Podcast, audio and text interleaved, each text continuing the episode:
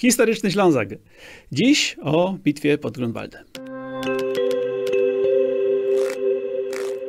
Dziś o bitwie pod Grunwaldem i Śląsku, ale opowiemy o epizodzie trochę mało znanym, raczej bardzo znanym, ale niedostrzeganym przez pryzmat śląski, a tymczasem dla historii Śląska miał on niebagatelne znaczenie. Mówiąc o Ślązakach pod Grunwaldem, wspomina się na ogół o kilkudziesięciu śląskich rycerzach, którzy walczyli po stronie polskiej oraz kilkuset którzy brali udział w bitwie po stronie krzyżackiej. Większość spośród tych kilkuset należało do chorągi księcia Oleśnickiego, Konrada VII Białego. Konrad Oleśnicki w związku z tym jest najczęściej wspominany jako ten śląski książę, który brał udział w bitwie pod Grunwaldem, gdzie dostał się zresztą do polskiej niewoli. Tymczasem jednak pod Grunwaldem był obecny inny Oleśnicki, bynajmniej nie Piast, bynajmniej z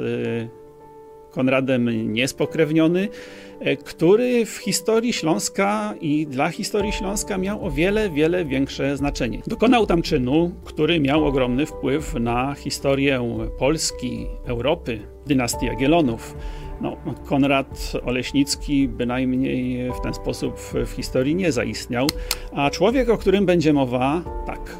E, człowiekiem tym był Zbigniew Oleśnicki. E, Zbigniew Oleśnicki, którego wtedy nazywano jeszcze zdrobniale Zbyszko, e, był pod Grunwaldem sekretarzem króla Władysława Jagiełły.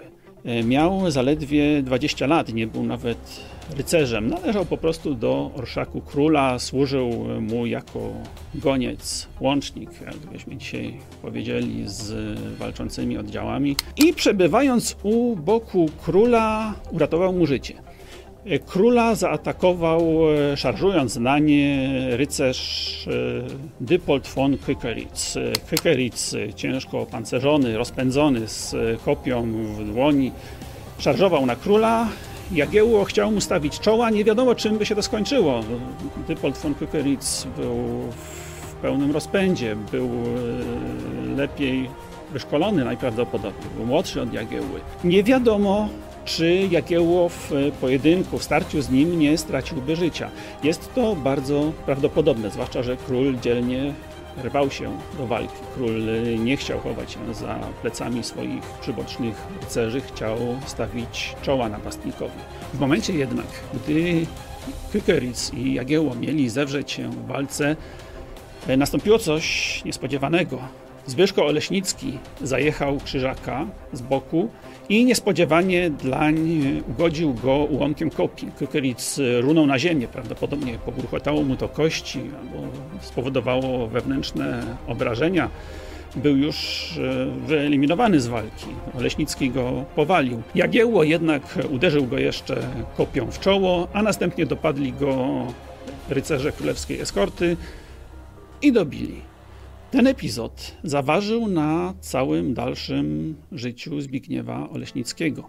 E, król Władysław Jagiełło był mu wdzięczny, ale inaczej było z królewskimi rycerzami.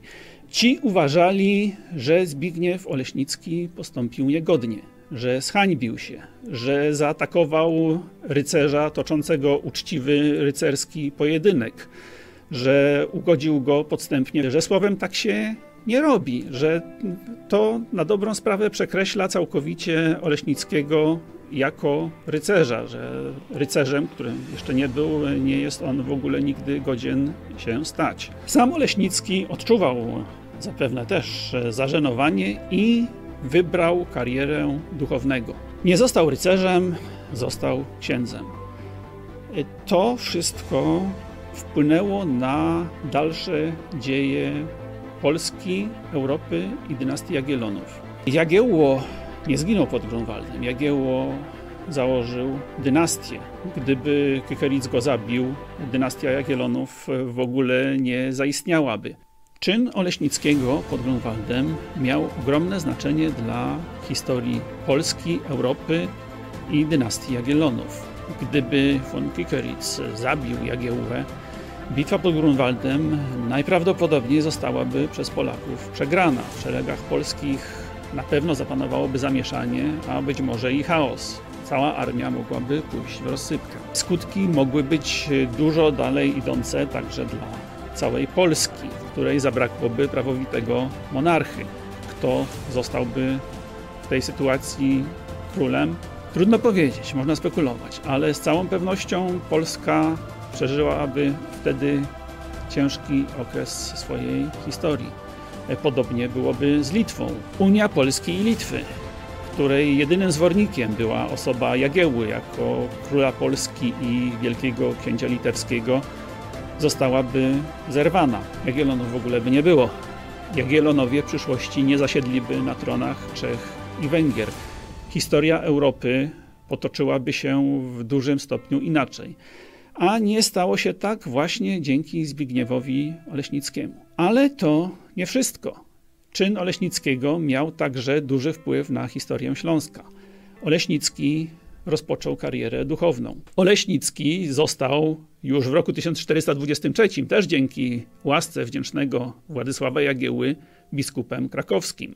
Oleśnicki w przyszłości został kardynałem. Oleśnicki po śmierci Jagieły stanął na czele rady, która rządziła w imieniu niepełnoletniego jeszcze króla Władysława, później nazywanego Warneńczykiem.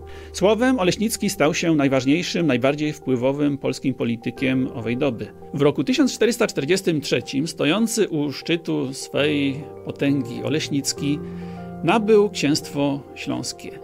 Nabył księstwo siewierskie, które znajdowało się wówczas we władzy książąt cieszyńskich i stał się w ten sposób jak gdyby księciem śląskim, księciem nieformalnym. Przejęcie władzy nad księstwem siewierskim nie przyszło mu łatwo. Kilku górnośląskich książąt sprzeciwiło się temu. Przez kilka lat trwała niewypowiedziana wojna tych e, górnośląskich dynastów z Polską, ale ostatecznie Oleśnicki postawił na swoim i został śląskim księciem we wszystkim oprócz tytułu, e, ponieważ do końca życia nie przybrał e, owego tytułu księcia siewierskiego, ale już jeden z jego następców pod koniec XV wieku nie miał takich skrupułów. Zaczął tytułować się księciem siewierskim i tak właśnie książętami siewierskimi tytułowali się odtąd biskupi krakowscy przez długie wieki. Do tego wszystkiego nie doszłoby, gdyby nie czyn Zbigniewa Oleśnickiego pod Grunwaldem, gdyby nie to, że powalił tam Dypolda von Kykyrica. Gdyby nie to, że w efekcie tego został księdzem, następnie biskupem krakowskim i kardynałem, Biskupi krakowscy nigdy nie objęliby władzy nad jednym ze śląskich księstw.